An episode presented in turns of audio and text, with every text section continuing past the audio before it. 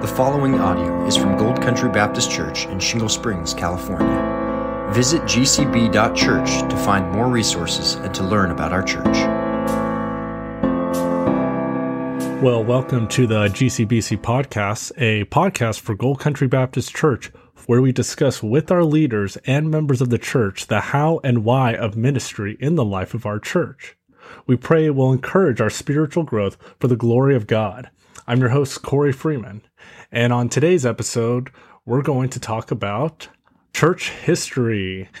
Uh, you might be asking, wait, Corey, I thought we were going to be interviewing elders and deacons, and we will, but sometimes that takes a while. It takes a few weeks to get um, schedule going. So between now and the next interview, which I hope to do very, very soon with one of our deacons, I want to talk about church history. Now, for many, I would assume we don't study church history that often. I know for myself, I didn't really study church history until I went back to school.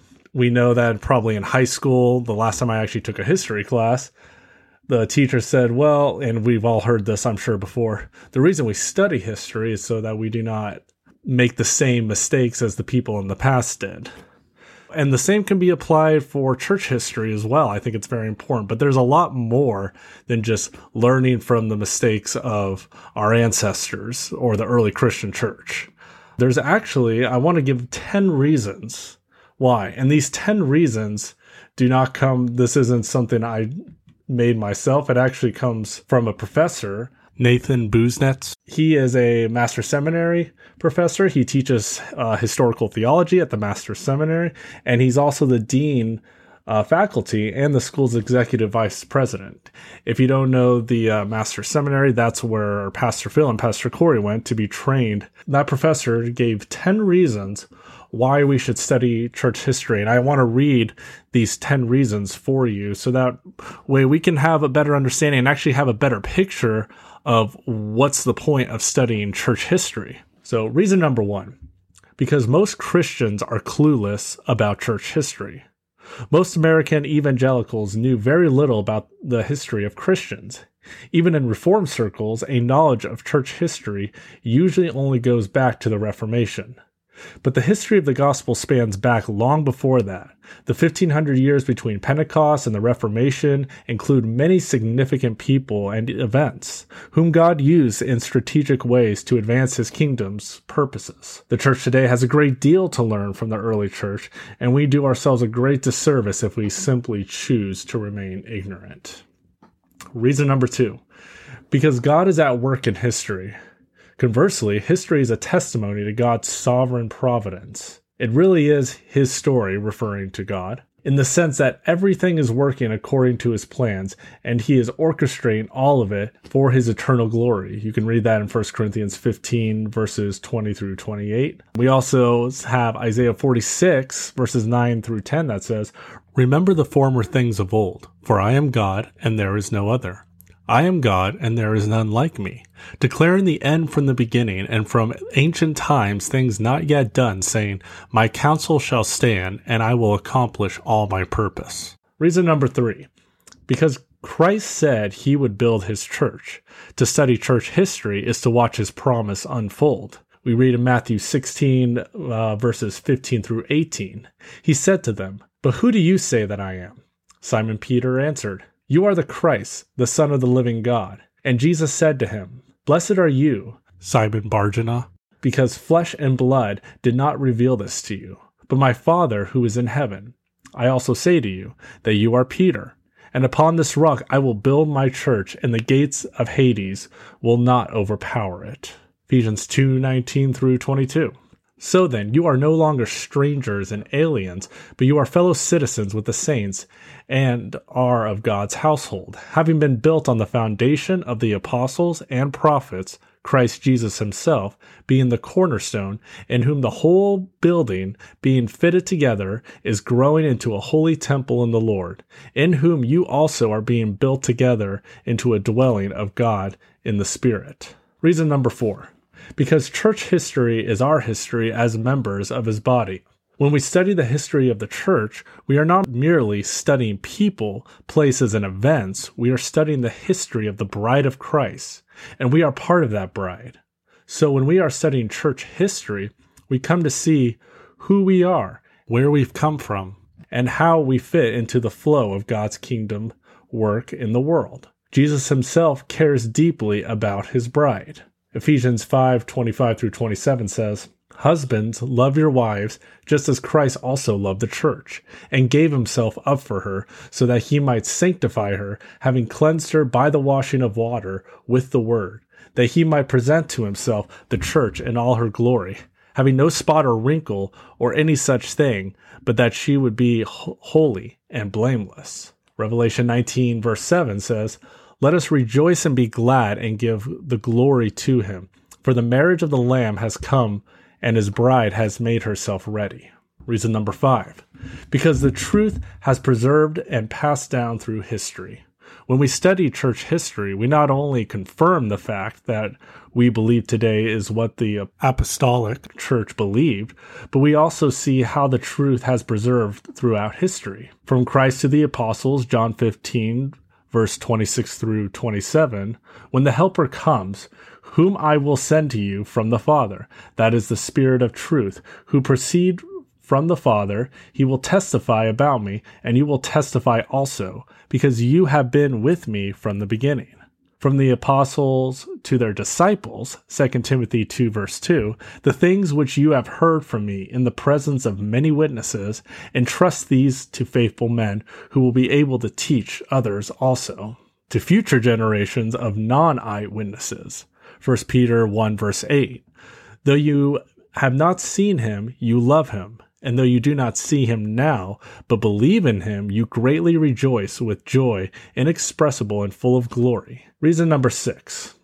Because just as we are encouraged by this history of truth, we are also warned by the history of error. The New Testament is full of warnings about false teaching, both refuting in the first century and warning that it would come in the centuries that followed. When we study church history, we not only learn the history of the truth, but also the history of error. We see that cults originated, and we have the benefit of seeing orthodoxy defended and the truth being preserved. Acts 20, verses 28 through 30 Be on guard for yourself and for all the flock among which this Holy Spirit has made you overseers, to shepherd the church of God, which he purchased with his own blood.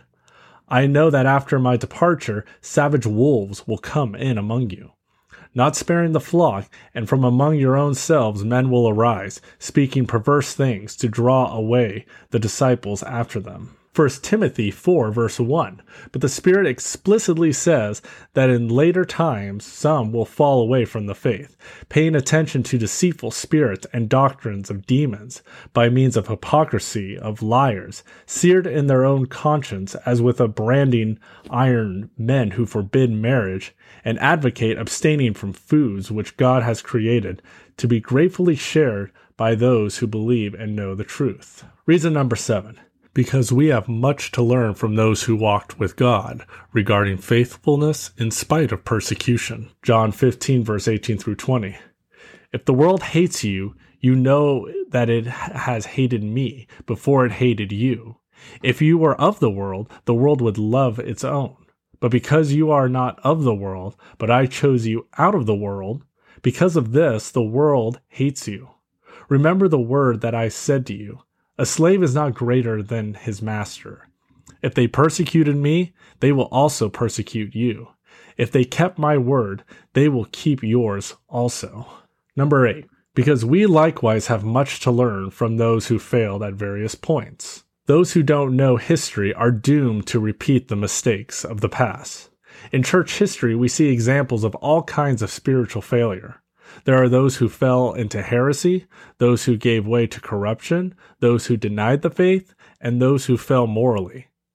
The lives of such individuals serve as a warning for us. 2 Corinthians 10 6 through 12 says, Now these things happened as examples for us, so that we would not crave evil things as they also craved.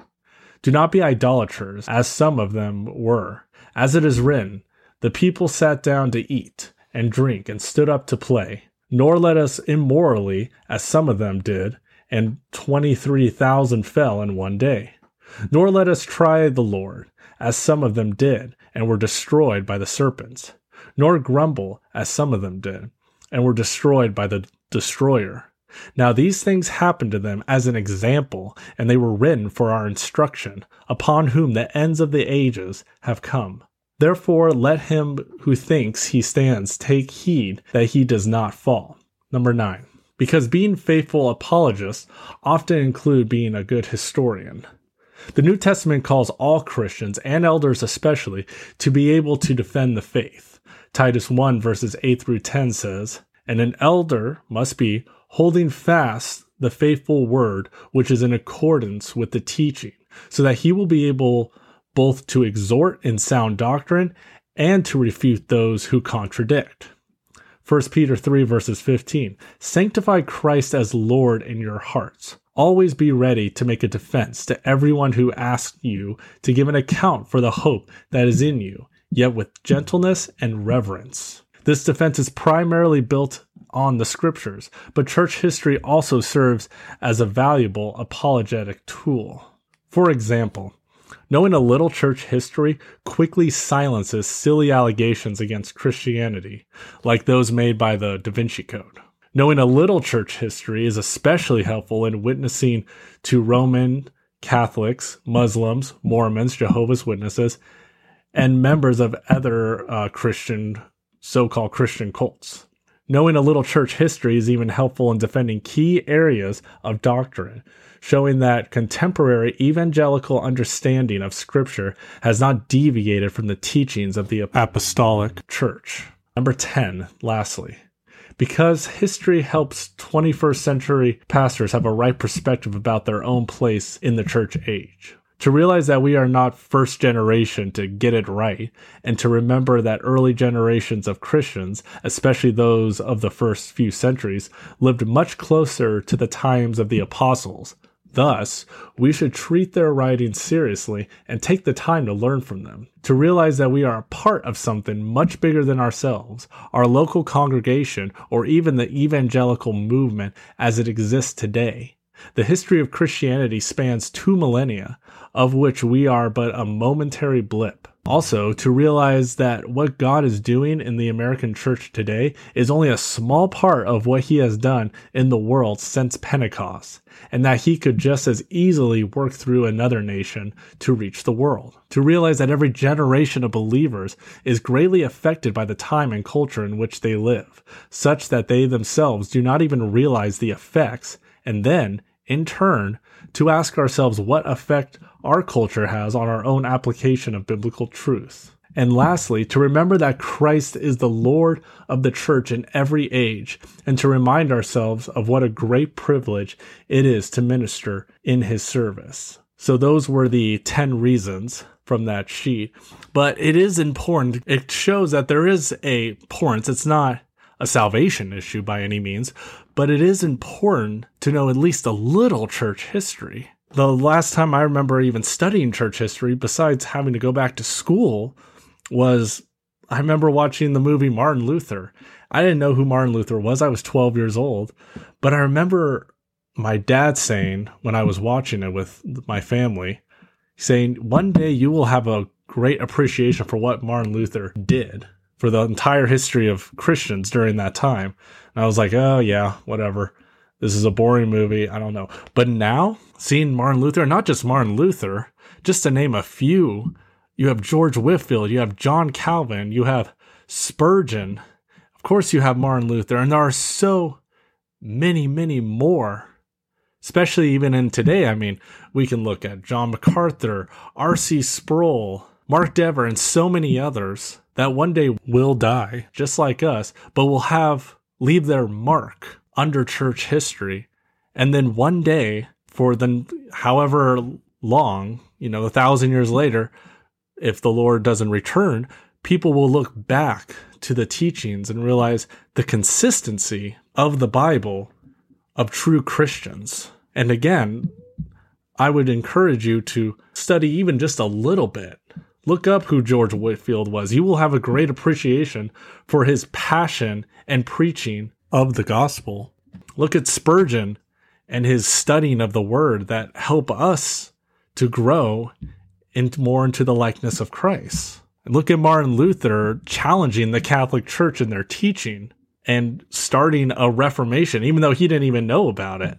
And in conclusion, I want to read Ephesians 1 22 verses 23.